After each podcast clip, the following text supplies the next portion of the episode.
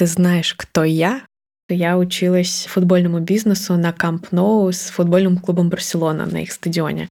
Я с утра просыпаюсь, я понимаю, зачем, я понимаю, что я хочу сделать, что мне нужно сделать.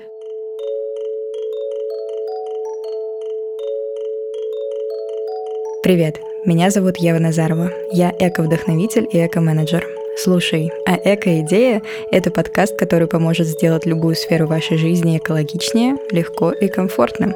Вместе с гостями мы рассматриваем темы из их сферы деятельности, а после предлагаем идеи, как эти сферы экологизировать. Полезные материалы и планы с идеями оставляем в описании, чтобы вам было удобно их применять самим. Сегодня у нас в гостях прекрасная девушка, организатор мероприятий и путешествий Дарья Черняк. Мы поговорим о том, как проводятся масштабные мировые события и как найти дело, которое будет зажигать глаза, а после обсудим, как сделать все это более экологичным. Приятного прослушивания!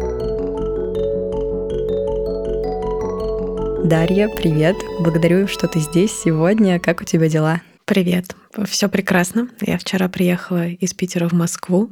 Угу. Успела немножечко тоже уже посетить разные мероприятия и рада быть здесь. Угу, благодарю. Небольшая предыстория. Мы с Дашей познакомились буквально пять дней назад на вечеринке после форума Forbes. И вот уже записываем вместе подкаст. И здорово, что это вообще случилось, потому что, да, ты живешь в Петербурге и оказалась в Москве волей случая буквально. Ну, значит, точно судьба. И мы, получается, в процессе подкаста уже тоже будем знакомиться друг с другом, так что давай с этого и начнем. Расскажи, пожалуйста, о себе, о своем карьерном и творческом пути. Знаешь, все вот эти эффекты бабочки, которые тебя привели потом на форум Forbes. На самом деле получилось, что я, в принципе, всю свою трудовую деятельность э, занималась организацией мероприятий, но все это было в рамках футбола, футбольного бизнеса. Я на это выучилась и, в общем-то, потом работала, можно сказать, по профессии на различных проектах. И когда началась пандемия, у меня наконец-то появилась возможность реализовать еще одну мечту. Я получила образование психолога. И когда несколько месяцев назад встал вопрос о том, что все-таки с футболом хочется сделать паузу в психологии, пока не до конца понятно, как развиваться, я стала искать варианты, как это, в общем-то, можно объединить и чем я действительно готова заниматься. И такая деятельность, которая, казалось бы, лежала на поверхности все это время, а еще и мое имя, Даша, которая все сразу говорят путешественница, казалось бы, нужно сразу этим было заняться но тем не менее занималась этим в рамках проектов, а сейчас ушла в собственное плавание и решила заниматься вот э, путешествиями с комьюнити со смыслом. А для этого, естественно, нужно расширять круг знакомств. И форум был э, таким классным мероприятием, где можно было, во-первых, услышать, как к успеху шли ребята плюс-минус моего возраста, каких высот они достигли. Это было очень мотивационно. И при этом нетворкинг, мы общались, знакомились. Вот познакомились с тобой, чему я очень рада. Я тоже. Да. Супер. А как ты пришла вот в сферу спортивных футбольных мероприятий? На самом деле с футболом так или иначе я была связана всегда. У меня семья болельщиков, скажем mm-hmm. так, футбольных. Мы всегда посещали мероприятия, ездили на матчи, за границу в том числе. В детстве вместо мультиков я смотрела с папой футбол. Вот. Ну и опять же, по первому образованию я логист, и когда я заканчивала университет, я понимала, что там складская логистика или транспортная логистика в чистом виде мне не столь интересна, и вообще идти в корпорацию, наверное, не совсем мое. Угу. А, учась за границей по обмену, я, в принципе, узнала, что существует такое направление, как спортивный менеджмент. У нас тогда этого вообще не было. И стала искать варианты. И просто спортивный менеджмент там как-то я не нашла программы, которая мне понравилась бы. А вот футбольный бизнес — это очень такая узкая направленность, но тем не менее мне действительно интересная, и я понимала, что это перспективная, развивающаяся, скажем так, э, сфера. И захотелось в этом, в общем-то, поучаствовать и поехать учиться. Так что все пришло из семьи. Угу. О, здорово. Какие у тебя проекты вот вызывают такие самые теплые воспоминания? Вообще, в каких проектах ты принимала участие? Чем ты там занималась и какие вот твои самые любимые? Все началось с Кубка Конфедерации, который в 2017 году проходил э, в том числе в Санкт-Петербурге, несколько матчей. Я, если честно, туда пошла просто, ну, можно сказать, волонтером. Mm-hmm. Но даже в процессе подготовки я изъявила желание, что я бы хотела пройти стажировку в компании, в которой все это проходило. Я устроилась туда, скажем так, на стажировку. Параллельно с дипломом я все это делала зарекомендовала себя, мы подружились с большим количеством ребят, с которыми, в общем-то, мы этот проект готовили, и затем уже на чемпионат мира меня позвали работать. Я в рамках чемпионата мира отвечала за три стадиона Санкт-Петербург, Нижний Новгород и Калининград за персонал в VIP и very VIP зонах, там даже такое разделение было. Угу. Каталась между тремя городами. Несмотря на то, что мне было 22 года, я понимаю, что это было вообще, если честно, довольно-таки такая авантюра, потому что мне 22, у меня в подчинении, там, если посчитать, порядка 600 человек в трех городах. Их нужно как-то найти, обучить, рассказать, что им делать в рамках матча, их вообще контролировать и как-то да, направлять, решать вопросы. Вопрос «ты знаешь, кто я?» Я слышала, мне он потом, мне кажется, снился потому что у нас были вот такие высокопоставленные гости, некоторые из которых очень чем-нибудь были, если недовольны, то пытались давить на, на свою значимость, которую я не у всех знала, если честно. Угу. В общем, наверное, чемпионат мира был таким, конечно, самым знаковым проектом, возможно, потому что один из первых, возможно, потому что он был ну, действительно очень масштабный. Про него очень много потом писали, мы взаимодействовали и с иностранцами, и с нашими гостями, и это все было так ярко, красочно. Правда, потом все рассказывали про классные вечеринки и то, что все знакомились, а я только успевала перелетать из одного города в другой. И, в общем-то, потом еще месяц пыталась вспомнить, как меня зовут. Но с точки зрения именно участия, я понимаю, что это колоссальный опыт, и я очень благодарна, что этот проект был в моей жизни. Потом были в основном заграничные проекты. Я уехала в Испанию, и там работала в Мадриде. То есть э, там довольно-таки разный опыт в разных странах и городах, но, наверное, чемпионат мира все-таки такой был самый классный, самый яркий и запоминающийся. Вот это все, что там происходило, я точно никогда не забуду. Ну да, еще это такой колоссальный опыт, мне кажется, сформированный именно по нетворкингу, да, по каким-то коммуникациям. А вот э, ты, получается, отвечала именно за персонал, да, то есть ты их обучала чему там, коммуникации с э, посетителями или что-то еще было? А, ну, то есть э, вообще, в принципе, весь персонал да, делился на волонтеров, которые работали с основной массой гостей, и вот наш персонал, который работал с VIP и Very VIP гостями, это совсем другая, скажем так, направленность, это был оплачиваемый персонал, то есть э, у них должно было быть довольно большое количество разных навыков, начиная от знаний иностранных языков, заканчивая каким-то тоже опытом в различных мероприятиях. И потому что по факту мы были лицом чемпионата мира, потому что все, кто так или иначе с момента, как они должны были зайти на эту территорию стадиона до момента, когда они выходили, а это непосредственно то, зачем люди вообще приехали в Россию посмотреть футбол, это была, скажем так, наша забота. То есть мы решали все их вопросы, мы им помогали, опять же, начиная от навигации, найтись вообще, куда пройти, заканчивая вот какими-то даже иногда личными вопросами, потому что какой-нибудь ребенок где-нибудь, не дай бог, потерялся, мы его искали все вместе. Кто-то вдруг, естественно, нужно было пойти туда, куда им, по идее, нельзя было проходить, и мы добивались того, чтобы все-таки им разрешить разрешили, чтобы у людей остались самые лучшие воспоминания. И мне кажется, у нас получилось, потому что действительно потом очень многие наши гости, которые там до этого бывали на других чемпионатах, говорили, что у нас была очень хорошая организация, и что все процессы, которые были в рамках да, матча, были организованы на высшем уровне. Для нас это прям был бальзам на душу, потому что действительно это было непросто. Что касается персонала, да, с момента подбора персонала, дать рекламу, чтобы вообще узнали о том, что этот персонал набирается. Затем я помню, как я летала на интервью, и у меня там в день было по 100 человек, которых нужно было каким-то образом проинтервьюировать, э, выбрать, э, запомнить вообще, кто есть кто и кто там, да, действительно подходит на эту должность, кто нет. Я летала иногда по несколько раз. В общем, это был такой процесс, потому что в Санкт-Петербурге после Кубка Конфедерации уже было довольно-таки много народу, которые хотели дальше участвовать и в чемпионате мира. А вот э, в Калининграде или в Нижнем Новгороде люди вообще да, до этого никак в этом не участвовали. Им нужно было для начала рассказать, объяснить, что им нужно делать, и потом уже только там проводить интервью, собеседовать. Потом я летала на теоретический тренинг, на практический тренинг. То есть мы сначала им рассказывали, потом мы показывали им стадион, потому что им там нужно было очень хорошо ориентироваться. А стадионы еще, например, были не построены, и мы рассказывали о том, что ну вот представьте, здесь еще будет стена. Буквально через неделю здесь матч, но стены еще нет. Но она будет, поэтому здесь будет не пройти. И потом уже, да, матчи, они казались нескончаемыми. Эти матчи вроде как уже все уже устало, а еще, а еще только чуть-чуть прошло. Угу. Вот. А как ты в этот период, э, можно сказать, восстанавливалась? То есть э, большое количество людей, и вот как получалось находить что-то, время там для себя, какое-то уединение, нет? Если честно, вообще нет. То есть это была какая-то мобилизация всех моих ресурсов внутренних э, на эти полтора месяца, потому что за день до начала чемпионата мира мы еще проводили FIFA-конгресс в Москве, угу. на котором выбирали где будет проходить чемпионат мира в 2024 году. Угу. И это было супермасштабное мероприятие, на которое прибыли самое высшее руководство нашей страны. И мне за там, полтора месяца вдруг рассказали о том, что, слушай, ты будешь заниматься вот этой частью еще плюс к чемпионату мира, вот тебе, пожалуйста. И мне нужно было находить в Москве подрядчиков, э, устраивать тендер, а мне все еще 22 года, и я не понимаю, как это делать.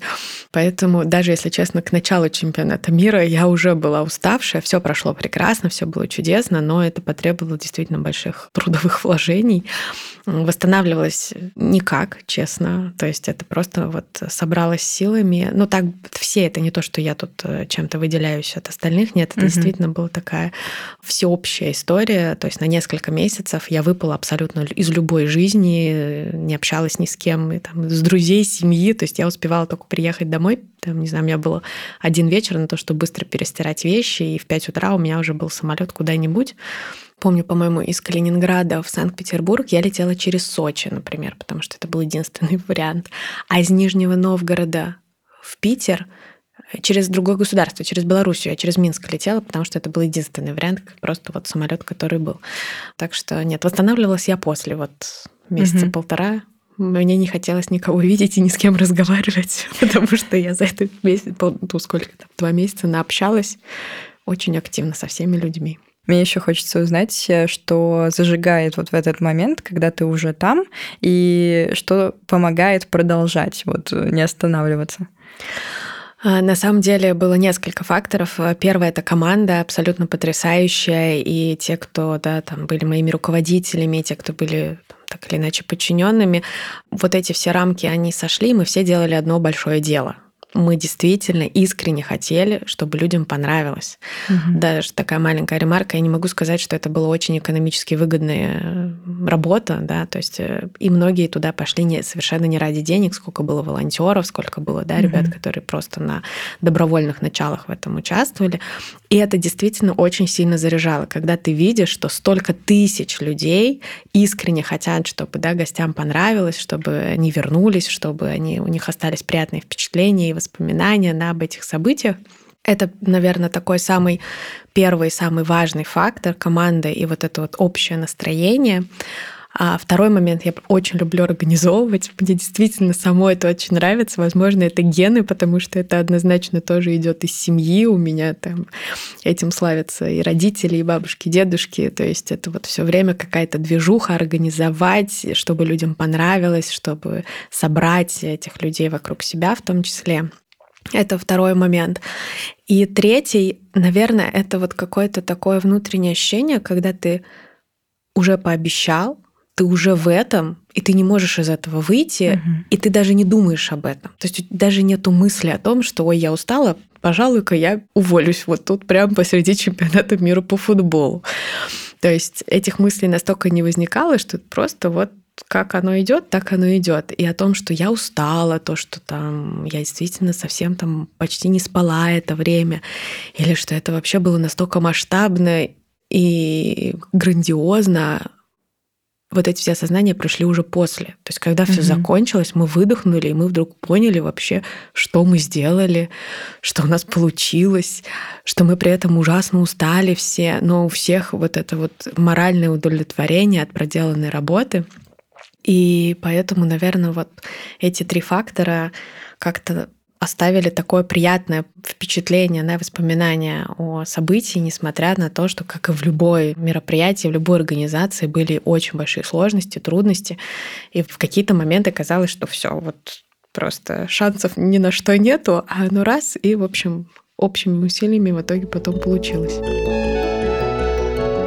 Расскажи, пожалуйста, как ты вообще пришла в психологию, ну то есть решила этим заниматься, и потом как это перетекло в путешествие? Психологию, мне кажется, почти все приходят через какие-то свои личные переживания, травмы, еще что-нибудь. А, когда мне было 16 лет, у меня, к сожалению, не стало папы, и это была абсолютнейшая там сильнейшая трагедия и для меня, и для всей нашей семьи. И много лет я об этом там никак не говорила, не, не проживала, не переживала, как я да, сейчас уже понимаю, да, и, в общем, это сформировало тоже определенные моменты в моей жизни. И лет пять назад э, у меня произошла еще одна ситуация, слава богу, там не такая масштабная и трагичная, но тем не менее я поняла, что, в общем-то, мне самой действительно уже тяжело справляться. И я пошла к психологу сама. Я стала пытаться разобраться как-то вообще в том, что мне интересно, что мне нравится, чего я хочу, что я чувствую. И меня эта тема очень сильно затянула. Я стала участвовать в различных тренингах, э, там, ходить по разным мероприятиям. И потом поняла, что мне самой хочется именно получить какую-то базу, понимание, что со мной происходит, не только с точки зрения просто там клиента у психолога раз в неделю условно, а более масштабно, более широко пошла на это учиться, выучилась, и мне действительно это тоже очень нравилось. Эм, я, это вот прям была какая-то давняя там мечта, и она реализовалась. Я действительно получила это образование, которое мне супер помогает в жизни. Так получается, что на самом деле немножечко даже окружение мое подтягивается, хотя изначально все были категорически против, и там и я далеко не всем рассказывала, что я, в принципе, не то, что этим занимаюсь, что я там, к психологу хожу, и то это было там много лет такая тайна. И когда я действительно получила это образование, я даже попыталась э, в этом развиваться, но я поняла, что это действительно прямо очень сложно. И это супер длинный путь, долгий.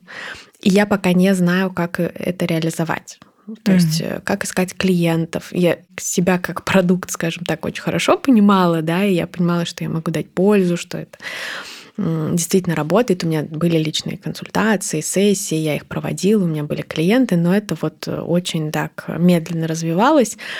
И мне, наверное, не хватало какой-то движухи. Я параллельно выучилась на проведение психологических игр. Я даже проводила психологические игры. И на самом деле я их до сих пор провожу просто по запросу там тех, кто uh-huh, знает. Uh-huh. И тоже классные результаты, я вижу и отзывы, что людям действительно это помогает. Но с точки зрения вот продвижения и развития я не понимала, как это сделать. Я искала каких-то людей, которые мне могут помочь, но если совсем честно, пока не нашла, потому что очень важно, так как это мой личный профиль, и здесь я должна быть собой, и здесь нельзя кому-то поручить писать за меня тексты или там, не знаю, делать какие-то сторителлы, потому что, ну, это буду не я, а к психологу-то приходит именно ко мне. То есть если я продавала какой-то твердый продукт, там, не знаю, футболки, свечки, не знаю, не интерьер какой-нибудь, там, не знаю, что-то бы делала, то этот продукт способен существовать без меня, да, то есть можно просто продвигать продукт и все.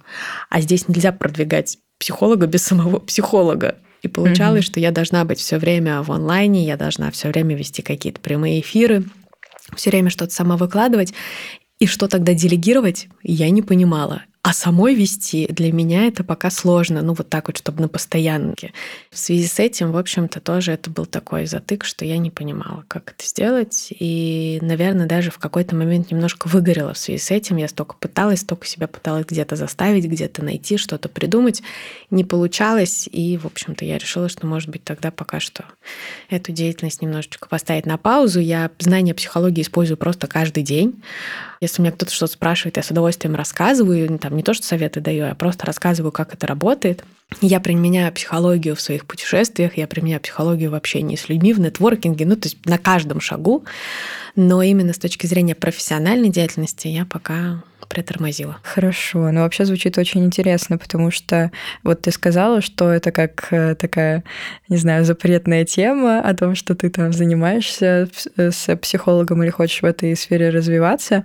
Вообще с экологичностью и всей экотематикой тоже немножечко так, потому что когда ты начинаешь говорить, что вот я там занимаюсь экоактивностями, все, мне кажется, сразу думают, что ты какой-то немножко отлетевший или что зачем ты это делаешь, это там условно условно для лохов, и это все равно ничего не поможет и так далее. Или когда там тоже, не знаю, начинаешь какие-то медитации и практики для экологичности к себе, э, ты тоже смотришься в чужих глазах таким странным, скажем так. Не знаю, ну вот как ты с этим справлялась? То есть э, просто для себя принимала, что мне это интересно, мне это нравится, я продолжу этим заниматься, или как-то еще? Я очень долго шла, на самом деле, к тому, что об этом рассказать. Я очень долго скрывала, и в какой-то момент я даже, ну, как бы, да, над этим тоже сама с собой работала. Я пыталась понять, почему я этого так боюсь, чего именно я боюсь, да. И эм, в какой-то момент просто я поняла, что этого столько стало в моей жизни, что я уже не могу об этом не говорить. Это не просто какое-то хобби, которым я там занимаюсь раз в неделю час, и да, при этом всю свою жизнь живу как-то по-другому. У меня вся моя жизнь в какой-то момент стала вокруг психологии. У меня была учеба, у меня были тренинги, я сама начала проводить психологические игры, и получается, что если не об этом, то я даже не понимала, о чем ну, условно говорить. Когда у меня спрашивали, как у меня дела, чем я занята, что я делаю, то есть я, ну, все уже, никакой другой работы у меня не было, никаких проектов футбольных на тот момент, потому что еще пандемии у меня не было. То есть у меня была вот эта моя психология, которая меня супер зажигала, которая мне очень нравилась. Я понимала, сколько всего вообще классного можно там достичь в жизни, проработав какие-то моменты очень много чего поняла про себя. И, наверное, вот в этот момент, когда ну, как бы это стало действительно такой очень значимой частью моей жизни, я поняла, что я просто не могу об этом не говорить. Я помню, как я поехала с подругой в кафе, она меня сфотографировала, потому что мне нужна была фотография для поста в Инстаграм. Я, как сейчас, он до сих пор у меня есть, а, из футбола в психологию. Я его, когда загружала, у меня просто, я не знаю, у меня дрожали руки. Я настолько боялась, но я понимала, что все уже вот эта точка, когда ну, невозможно этого не сделать, потому что иначе, ну, как бы я должна тогда молчать. Вот мы сидим в компании, общаемся, у кого как дела, кто чем занимался, у кого какое настроение. И, ну, мне хочется рассказать, что вот это я вот это узнала, а представляете, вот тут так-то, а там сегодня я иду на вот такой-то тренинг, а на следующей неделе я еду на вот такое-то обучение по психологии. И как бы если не об этом, то все, то тема и какой-то контакт э, пропадает, а я совершенно не хотела этого. Я человек довольно общительный, и мне нужны там и друзья, и компания. Поэтому я вот, наверное, так, то есть э, просто уже когда действительно это стало частью меня, и ну, если кто-то не принимает, ну что я могу сделать? Других людей я не переделаю, заставить себя любить то, что любят другие, немного странно, уже не получится, потому что все, как бы у меня действительно от этого горели глаза. Ну и вот я выложила, на самом деле получила очень большую поддержку, ну, удивление и очень благодарна людям, которые в тот момент э, очень да, оказались на моей стороне. Но так как я к этому моменту уже училась полгода в, э, ну, скажем так, психологии, то у меня, в принципе, в окружении появилось большое количество людей, которые эту сферу уважают, любят, также интересуются. И я понимала, что ну, если меня не поддержит окружение мое там, да, текущее, то меня поддержат люди, которые так же, как и я, этими темами горят. В итоге поддержали все, и было очень приятно. Ну, это здорово. Наша сегодняшняя героиня — пример того, как, слушая свое сердце, можно выбирать то, что тебе подходит и делает счастливым. Часто это сложно понять, почувствовать и осознать, сложно услышать себя и найти внутреннюю опору, чтобы принять решение, которое уже горит красной лампочкой в сердце. Психология, которой занимается и наша героиня, на мой взгляд, хороший инструмент для того, чтобы обрести ту самую внутреннюю опору и лучше понимать себя. Если вы давно хотите сделать сделать шаг навстречу себе и начать заниматься с психологом, то сервис Alter с проверенными квалифицированными специалистами поможет вам в этом. А специальный промокод РСТЕВА от нас дает скидку 20% на первую сессию. Чтобы решиться было еще проще. Будьте экологичными к себе вместе с нами и Альтер. А как ты перешла из психологии? Ну, то есть, да, мы определили, что ты поняла, что какой-то такой затык, и как ты перешла в сферу организации путешествий? Это на самом деле очень удивительная история, потому что я очень долго не могла понять, чем я же хочу заниматься. То есть вроде как это уже не совсем подходит, ничего нового пока нету. А все, что связано с путешествиями, так или иначе у меня в жизни всегда было. Я много раз переезжала за границу жить. Я жила в, в четырех городах за границей, в разных. А, училась, где-то работала. Мы постоянно путешествуем. Я знаю иностранные языки, училась в испанской гимназии. У меня образование логиста. То есть как будто все вот это вот давно уже подталкивала меня к тому, чтобы я занималась путешествиями. Но я до конца не понимала для себя э, формат, концепцию, как это сделать. И главное, куда вести людей. То есть вот просто так в поле, в незнакомую даже для себя страну странно. В те страны, где я супер хорошо ориентируюсь, это Европа, куда сейчас тяжело попасть.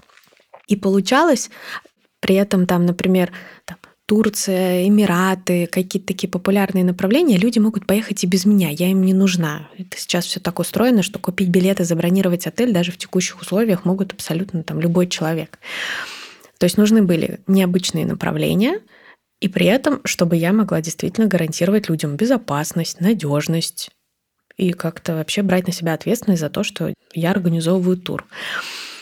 И, в общем, эти мысли меня останавливали от этой деятельности. Я не понимала, с чего начать, как вообще туда прийти. И буквально вот несколько месяцев назад я вечером написала своему знакомому, который, я знаю, знаю, занимается похожими турами, о том, что, может быть, ему нужна просто какая-то помощь. То есть на тот момент я была, чтобы войти в эту тему, была готова там хоть ассистентом, хоть помогать с бронированиями, хоть переводчиком, кем угодно. Он мне тогда ответил, это, например, была там среда 11 вечера. Вот что-то мне вдруг э, пришло понимаю, в голову понимаю. Э, написать. И он мне, на самом деле, на удивление сразу ответил, что там у него команда набрана, но он буквально несколько там, недель назад э, для своих, там, для своих запустил новый проект. Если мне интересно, можем созвониться. А, мы на следующий же день созвонились, и он мне рассказал там, концепцию и все. Думала я примерно одну минуту и, в общем-то, согласилась. Потому что это как раз тот недостающий пазл, который мне не хватало. Я вступила в партнерство, да, что проще было понять, наверное, это примерно как франшиза, что угу. мне дают определенную базу, с которой, из которой я тоже могу выбирать. То есть у меня есть проверенные надежные места, в которые он возил туры и не раз, и все эти подрядчики и там партнеры все проверенные, все надежные, все места классные, действительно стоит туда съездить.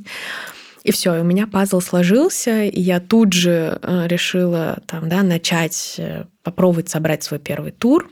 Да, у меня там была задача у меня было полтора месяца, я думаю, так, надо за полтора месяца хотя бы найти шесть человек. Вот у меня какое-то такое было для себя внутренняя задача, что ли, цель.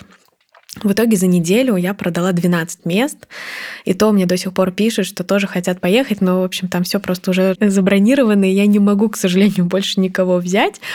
Но э, это, наверное, для меня был такой супер классный толчок к тому, что блин, людям это нужно, это классно, и есть на это отклик, и я, в общем-то, так очень зарядилась этим всем, и все, у меня дело пошло, я там уже стала планировать следующие туры, скажем так, прощупав почву, поняв, что это классно, нужно, и людям нравится.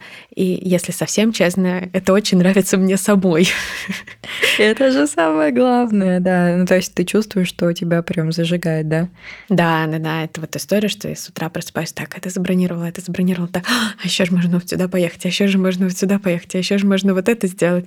И так как я в эти туры еду вместе с а, компанией, то есть это не то, что продала, и человек сам как-то поехал. Угу. Я еду со всеми, а, это вот история про то, что сделано как для себя, потому что сделано действительно для себя. Я mm тоже еду в эти туры, мне тоже важен комфорт, мне тоже важны классные условия, классные локации. И я действительно выбираю, в том числе и для себя, что я бы хотела посмотреть в этих странах. Я, естественно, там принимаю во внимание да, интересы всех, но это, опять же, не отдельная от меня история, когда как-нибудь там, ну и не понравилось, ну и ладно. Нет, мне хочется, чтобы понравилось и людям, и мне самой. И вот это вот я поняла, что у меня для себя концепция, что сделано как для себя, потому что сделано действительно для себя. Когда я занялась психологией, моя семья в ужасе вообще на все это посмотрела, потому что, ну, в общем, это, скажем так, совсем не та сфера, в которую мне пророчили будущее, и, в принципе, которая скажем так, социально одобряемая в моих кругах. И когда я сейчас заявила, что, значит, все, я теперь занимаюсь путешествиями, все немножечко выдохнули и обрадовались, потому что это что-то понятное, применимое. Мы действительно всегда с семьей путешествуем, у нас куча семейных традиций, и мы ежегодно очень много раз куда ездим именно вот с семьей и с друзьями. Я семьей называю, у меня еще очень большой круг друзей. Ну, близкие такие. Да. И тут вдруг э, месяц назад я об этом знала очень издалека и, как выяснилось, неправильно. Но вот некоторое время назад, совсем недавно, я выяснила, что мои бабушка с дедушкой в молодости занимались тем же, чем занимаюсь сейчас я. Угу. Они выучились, э, как-то это называлось, э, экскурсоводы или туристическое сопровождение, что-то такое. Они собирали группы и возили их по всему Советскому Союзу на выходные. То есть они уезжали там в понедельник, ой, в пятницу вечером, и в понедельник с утра возвращались, иногда прям сразу на работу ездили. А оставляли моего папу с его братом, ну, с моим дядей, а, с там, бабушками, дедушками, какими-то знакомыми. И вот так вот. Причем бабушка везла одну группу, а дедушка другую. Иногда они случайно получалось, что они везут в одно и то же место, и они рассказывали очень смешную историю, как э, обе группы привезли на фуникулер, но кто-то был в этот момент наверху, по-моему, дедушка, а бабушка внизу.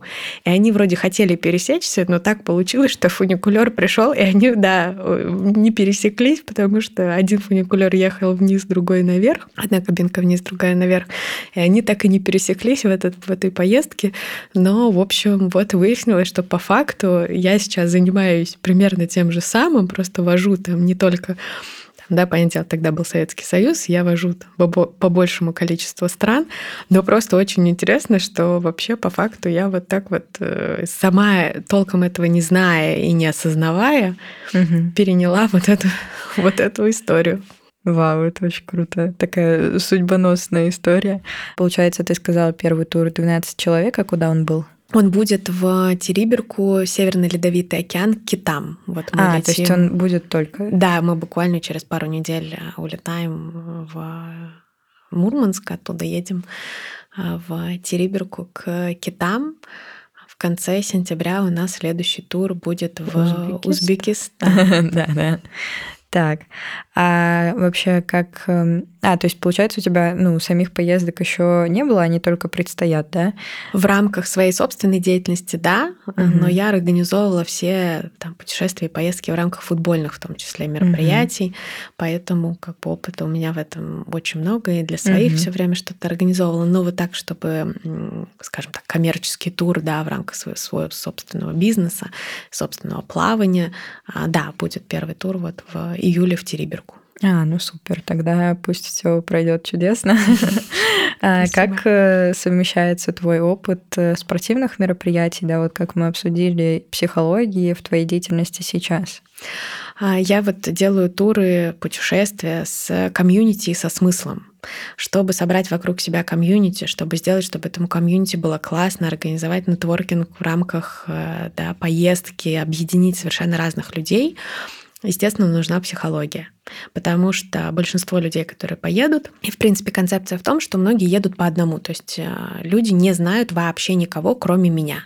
Угу. И нужно как-то этих людей объединить, помочь им найти кому-то друзей, кому-то бизнес-партнеров, кому-то клиентов. И когда у тебя 12 абсолютно разных людей из разных городов, по идее, с разными интересами, но это действительно непросто, каждый со своим характером, каждый со своими потребностями. И, в общем-то, я заранее в том числе изучаю, общаюсь с каждым, примерно представляю, у кого какие интересы, кому с кем может быть э, классно общаться.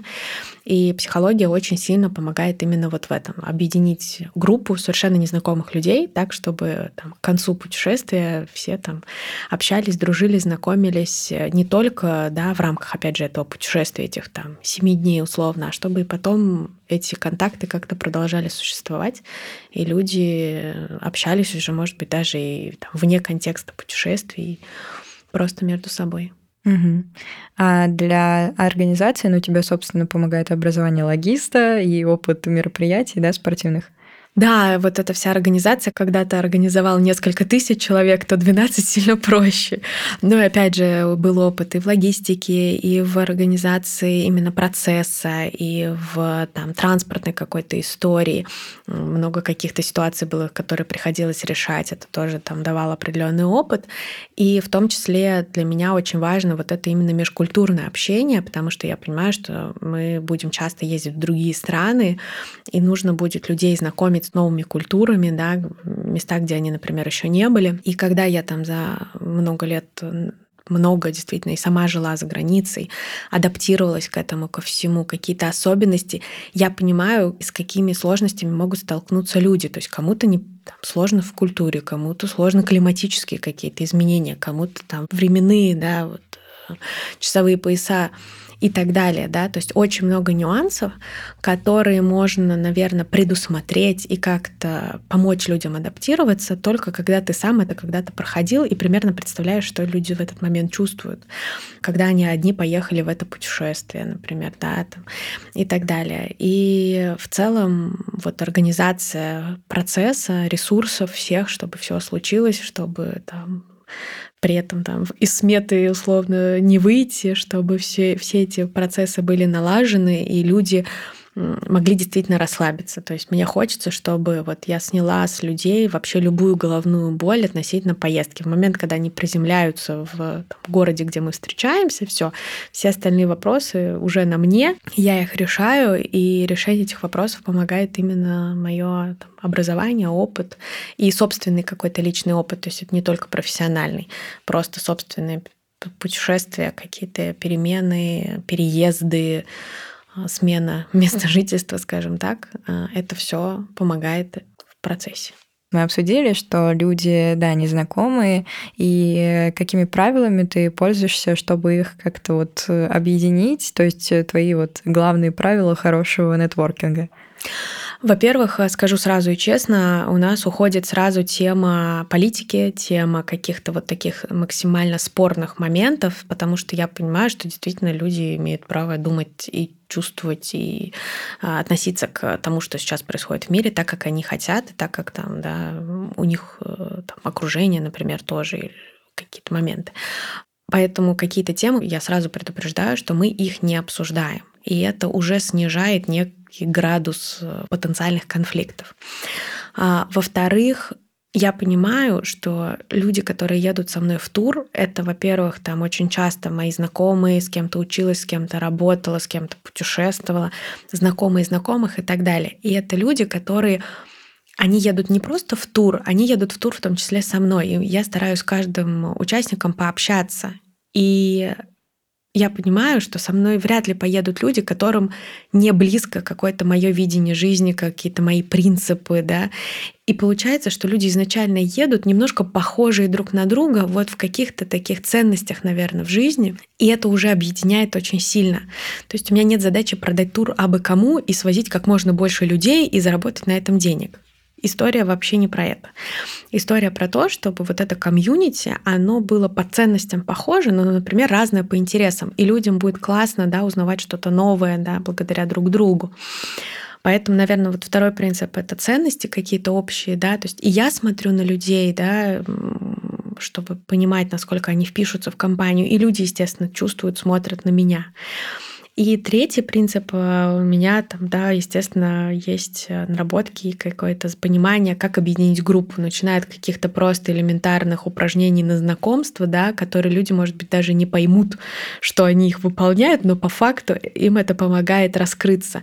И, наверное, вот еще очень важно, что моя задача, и я все для этого делаю, чтобы люди могли быть самими собой.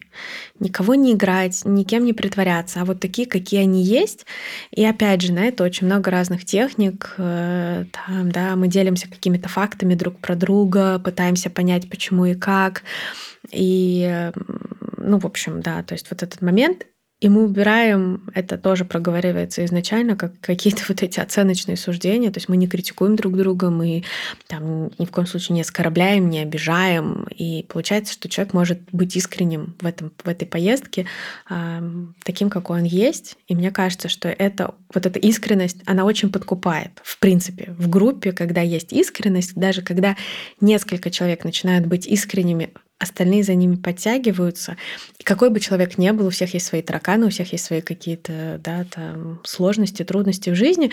Но когда вот нету этих масок и какого-то желания что-то из себя строить, группа объединяется намного проще, быстрее и ближе сразу становится. А какое твое любимое упражнение на знакомство давай нашим слушателям, чтобы они тоже проводили, потому что, ну, я сама даже себя на, на этом ловлю, что у меня с нетворкингом так, я тоже как раз с ним тоже на вы, и еще учусь. Вот э, какое твое любимое упражнение, которое вот всегда работает? На самом деле, что касается вот группы, а, это, например, очень прикольно. Мне это упражнение подсказали, я его не изобрела, но мне кажется, оно очень классное. Каждый мне в личку, в личные сообщения присылает три факта про себя. Какой-то просто вот факт, потом неверный факт, да, ну какой-то такое, то, что не, на самом деле не так, и какой-то удивительный факт, ну то есть что-то совершенно необычное, там иногда там, какая-нибудь хрупкая девушка совершенно такая в летящем платье, там, она, не знаю, мастер спорта по боксу оказывается, ну то есть вот что-то такое. И мне люди присылают, и мы по очереди, я называю факт, и вся группа пытается понять, кому этот факт принадлежит. И очень интересно, потому что люди про себя много чего узнают. Потом там, например, я зачитываю несколько фактов и говорю, какой из них неверный, и люди пытаются угадать. И таким образом, во-первых, люди знакомятся, то есть там кто-то пишет, например, свою профессию или какие-то свои интересы, и люди таким образом узнают, ага, вот этот человек интересуется тем же, чем и я, мы можем об этом поговорить. Неверный факт — это что-то прикольное. Ну и удивительный тоже. На самом деле людей мы запоминаем по удивительным фактам. Не по профессиям, не по возрасту, не по каким-то вдруг, э, не знаю, образованию. Мы запоминаем по удивительным фактам, которые и причем чем необычнее факт, тем больше вероятности, что люди запомнят. И даже когда я это взяла во внимание, даже когда я сама просто вот на нетворкинге знакомлюсь, я иногда начинаю с какого-то необычного факта а потом уже рассказываю про путешествия, про логистику, про психологию, про все прочее. Но люди, когда вот э, что-то такое классное они запоминают, ты им становишься интересен просто как человек. Потому mm-hmm. что когда ты сразу, если начнешь себя продавать как эксперта, ну, да. ну в общем, это от, скорее отталкивает, чем э, интерес. А какой-то человеческий факт такой, просто типа прикольная история из жизни, она очень часто цепляет. А какой необычный факт о тебе? Ну вот люди, когда не знают, что я работала в футболе, я рассказываю о том, что я училась футбольному бизнесу на Камп Ноу с футбольным клубом Барселона на их стадионе.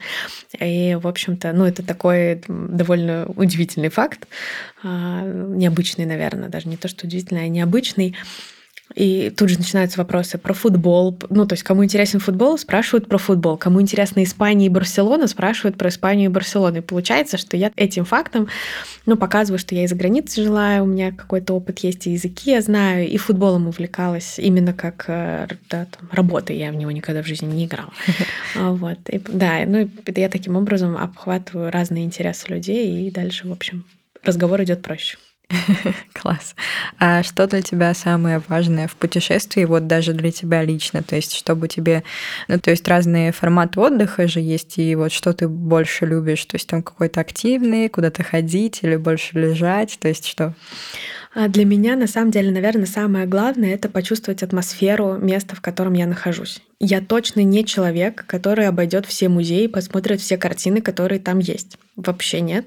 И на самом деле там э, иногда даже на фоне этого были в детстве некоторые трудности, потому что меня таскали по каким-нибудь музеям, пытались в этом плане как-то мне привить любовь к искусству, живописи и всему прочему, но очень честно скажу, не вышло. Я очень про атмосферу. Мне классно походить по каким-то классным кафешкам, по необычным местам, узнать традиции, узнать легенды, пообщаться с местными, поучаствовать в каких-то мастер-классах. То есть побывать в каких-то местах, не самых туристических.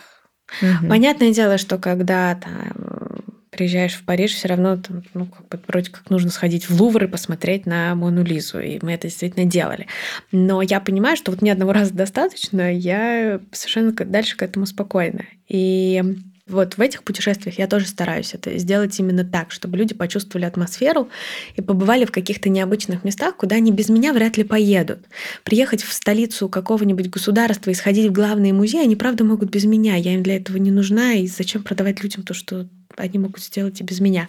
А вот там, например, съездить в горы, увидеть какие-то красивые озера, покататься на катере по водохранилищу, сходить на э, мастер-класс по изготовлению чего-нибудь, да, типичного для этой страны. Там, в том же Узбекистане мы пойдем по вот этим восточным классным рынкам, где куча всякого винтажа, антиквариата, э, древности, которые действительно есть только там. То есть их нигде больше не найти, ни в одном государстве. И вот это, мне кажется, классно и интересно. И для меня самой это важно, и путешествия мои проекты. Кайф.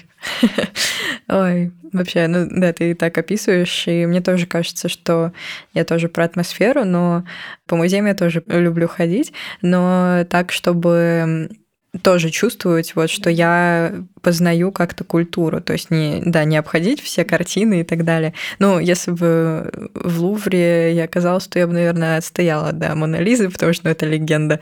Но потом, да, зачем второй раз и так далее. Ну вот, да, то есть у меня именно задача, чтобы люди для самой себя желание и задача, чтобы люди прочувствовали вот эту атмосферу, прочувствовали, что такое жить в этом государстве, что такое история этого государства. Понятное дело, что у нас, естественно, будут экскурсии, у нас будут сопровождающие, но я даже вот а, для гидов даю некую такую задачу, я смотрю, естественно, на группу, да, там, на возраст, на интересы и так далее, чтобы они рассказывали не просто родился, женился, умер, родился, женился, умер, и вот эти все, да, вот эти всех королей, которых просто несчетное количество, и, ну, и, честно и откровенно, мало кто запоминает даты.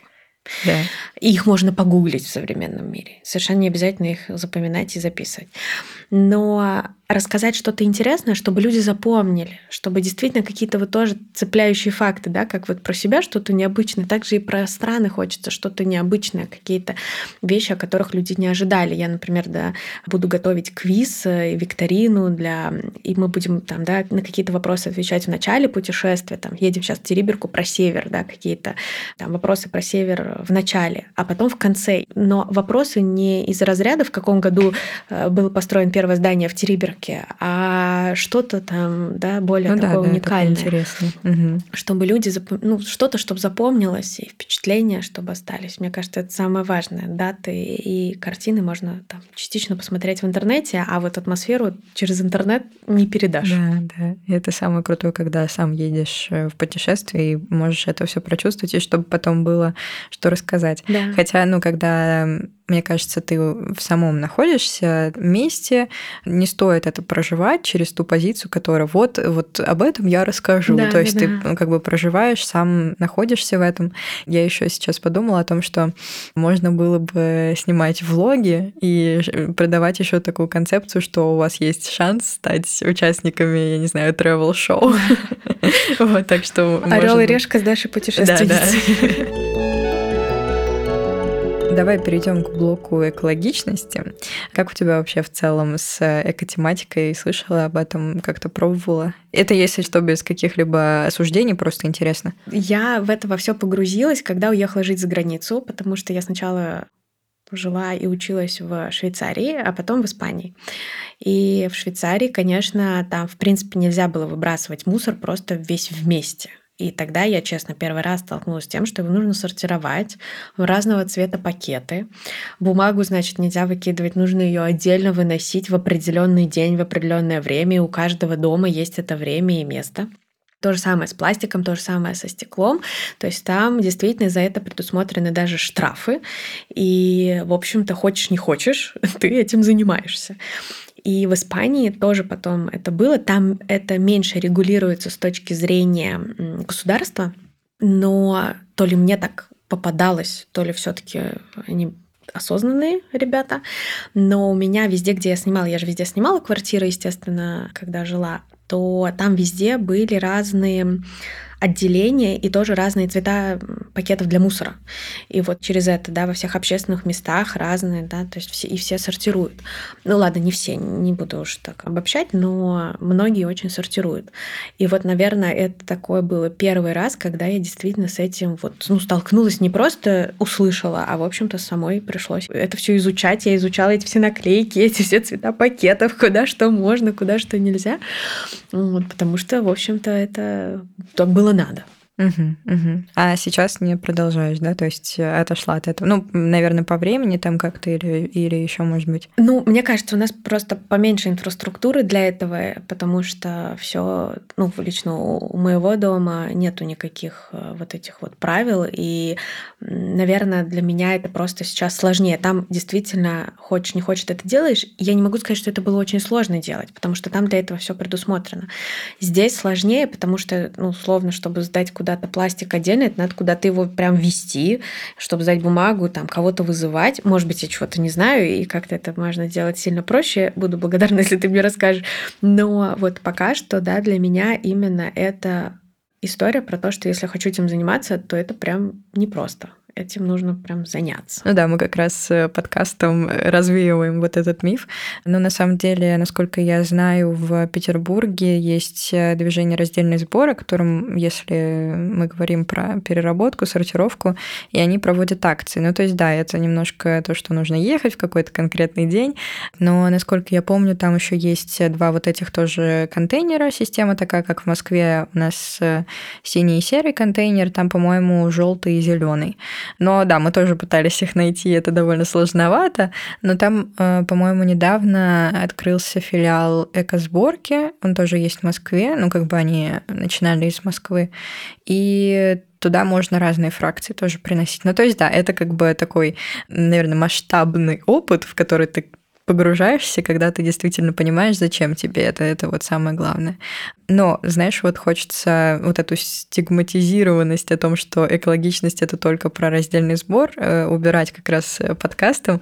Вот, поэтому давай с тобой перейдем к тем темам, которые мы до этого обсудили, и я тебе предложу несколько идей, и ты скажешь, как бы, да, они сработают или нет, не сработают. Вот, для масштабных мероприятий начнем с этого, ну, то есть э, какие-то футбольные события или, возможно, какие-то, ну, другие, то есть концерты, мне кажется, они примерно по одной механики работают. Ух, ну я тут немножко, да, и насерчила, и свой опыт, как бы свои знания постаралась в эти идеи вложить. Э, ну, насколько я помню и представляю, на мероприятиях используются какие-то баннеры, возможно, и там какие-то листовки, и вот вместо них можно было бы использовать экраны или какие-то, ну, сейчас популярные QR-коды. Не знаю, насколько это по экономической истории будет э, выгоднее. Но вот ты сталкивалась с тем, что готовятся вот какие-то такие экраны, может быть, они там собираются, разбираются или нет? На самом деле так и происходит. Э, более того, это классная история, сделана в Европе точно. У нас пока, по-моему, еще только внедряется. Вот, например, если мы говорим про футбол, вокруг поля стоит большое количество баннеров, да, рекламных, различных. Так вот сейчас э, они заменяются действительно на LED-дисплеи, на экраны, причем они э, вот такого, знаешь, зеленого цвета, как это называется, зеленка. И для каждой страны туда транслируется разная реклама. Потому mm-hmm. что, ну, условно, да, там компании, которые там, у нас оперируют, они не актуальны в Европе и так далее. И это на самом деле очень классная история, и экономически это даже более выгодно, потому что каждая страна может покупать рекламное место и один и тот же матч, а на всех, во всех странах разная реклама при этом. Сейчас такого нет. Сейчас какую вокруг поля повесили, такая и есть. Поэтому это действительно история, которая набирает обороты, скажу совсем честно, наверное, это для них с точки зрения больше экономически выгодно, но параллельно имеет э, классный эффект э, да, того, что не печатается лишняя продукция, которую, в общем-то, потом непонятно куда деть, потому что иногда э, реклама дается только на один матч. То есть mm-hmm. можно купить рекламу на один матч, можно на два, можно на весь сезон, а которая на один, понятное дело, напечатали, потом с этим баннером непонятно, что делать. И на самом деле я знаю очень хорошо, потому что это, в общем-то, тоже частично семейный бизнес, что да, сейчас даже наружная реклама, она очень во многом переходит на вот эти эти LED-дисплеи, да, как телевизоры, которые, в общем, ты едешь в пробке и смотришь э, разную рекламу, и на LED-дисплее можно ее намного проще менять, показывать. Да, да, то есть она вот э, таким, не знаю, ну как видео, да, оно там сменяется. Да, ну вот как телевизор, просто угу. очень большой телевизор стоит рядом с дорогой. Да, что касается листовок и прочего, на самом деле, наверное, из такого, что билеты стали очень много, ну, в электронном действительно виде, но, конечно, есть аудитория, которая это не актуально, поэтому какое-то количество печатается, но в целом все, ну, почти все уже переходит в электронные историю. Хотя, например, в том же футболе билеты, особенно на какие-то значимые матчи, это вообще как артефакты, да, и люди потом сувенир. их сувенирами продают э, вообще за какие-то безумные деньги. Поэтому, наверное, какая-то часть останется, но просто регулярные матчи, которые проходят, они все в электронном виде, конечно, угу. ничего лишнего не угу. печатается.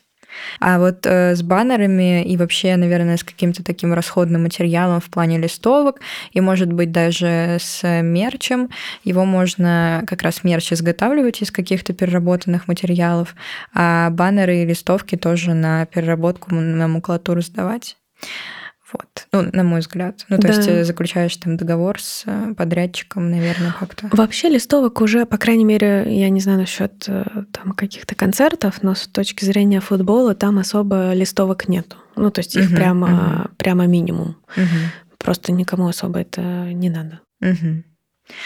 Так, ну хорошо, тогда такой момент, э, насколько я знаю, на Олимпиаде во Франции в 2024 году будет э, отказ от одноразового пластика и, ну, как одна из частей, да, и еще одна история, которая будет внедрена на ВК-фесте, например, в этом году, капшеринг. То есть угу. это когда кружечка, ты с ней ходишь, может быть, там вносишь залог, и потом, если она тебе не нужна, ты можешь принести и там деньги вернуть, вернуть или забрать ее себе. Такая история сработает или это слишком сложно логистически? На чемпионате мира она тоже работала.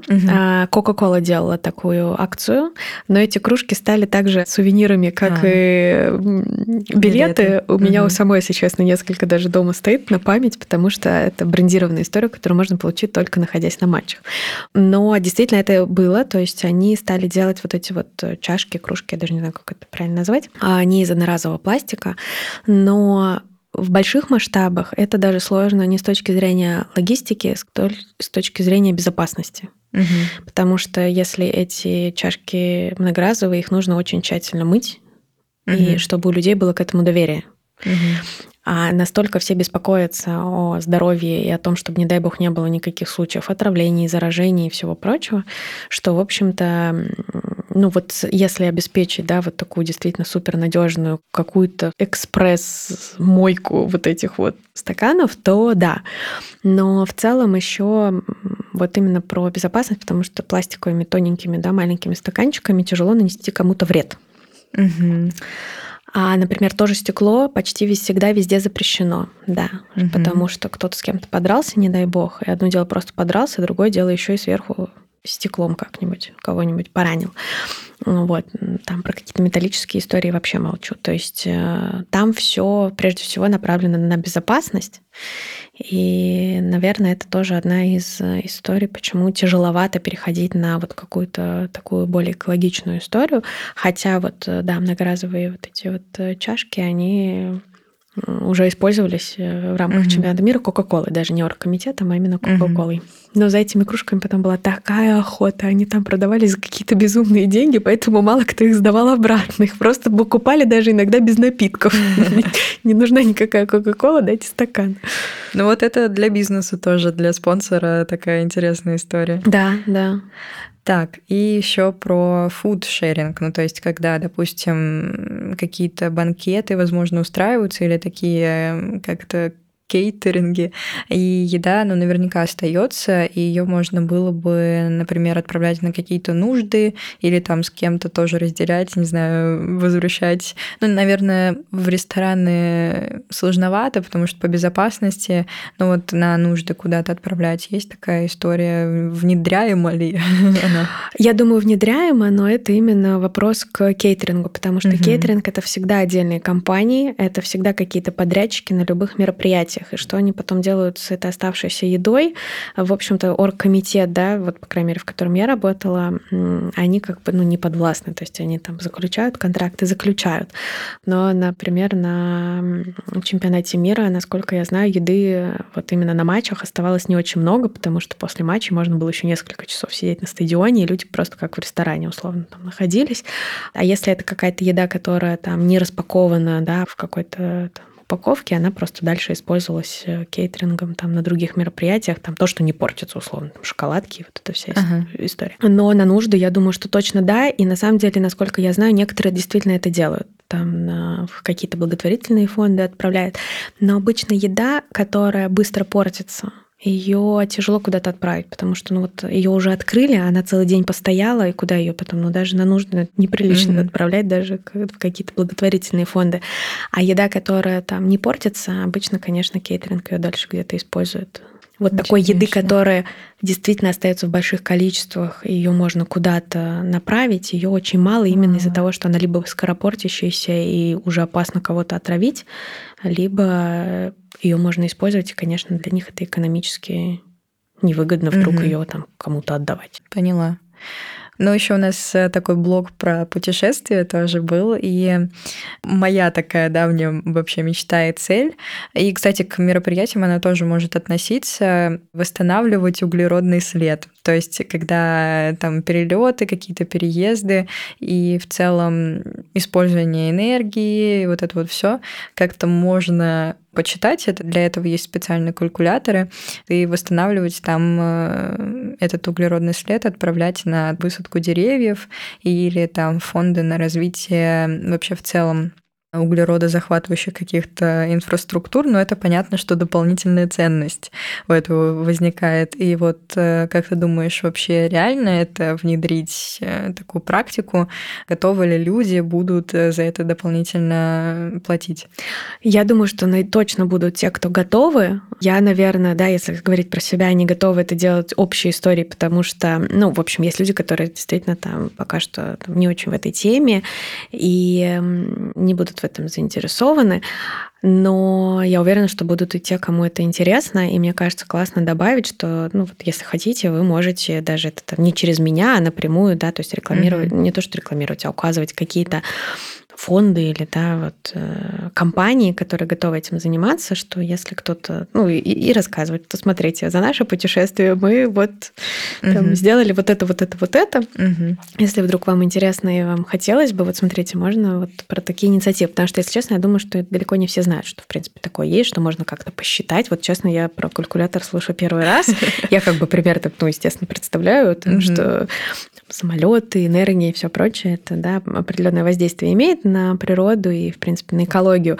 Но, да, там, насколько и что и как, вот первый раз от тебя услышала. Но мне кажется, это будет интересно рассказать, что, смотрите, вот так, так и так. Если вы вдруг хотите, вы можете поучаствовать и, скажем так, загладить mm-hmm. свой mm-hmm. вот этот вклад какой-то. Mm-hmm. Кажется, мы все хорошо, очень потрясающе обсудили. И у нас такой традиционный завершающий вопрос.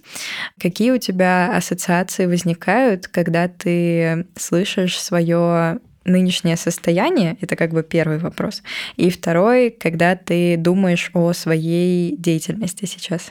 Меня это очень сильно заряжает. Угу. Меня это прям, вот знаешь, как э, какое-то топливо внутреннее что я с утра просыпаюсь, я понимаю, зачем, я понимаю, что я хочу сделать, что мне нужно сделать, какие-то препятствия я их преодолеваю или думаю, как их преодолеть еще в процессе. Но я однозначно понимаю, что я вот на том месте, на котором я должна быть, на котором мне хорошо, кайфово, и которая при этом, да, моя деятельность, она имеет отклик. И это вообще потрясающе. Поэтому мне кажется, что на данный момент вот прям все складывается так, как я хотела, как я, наверное, мечтала.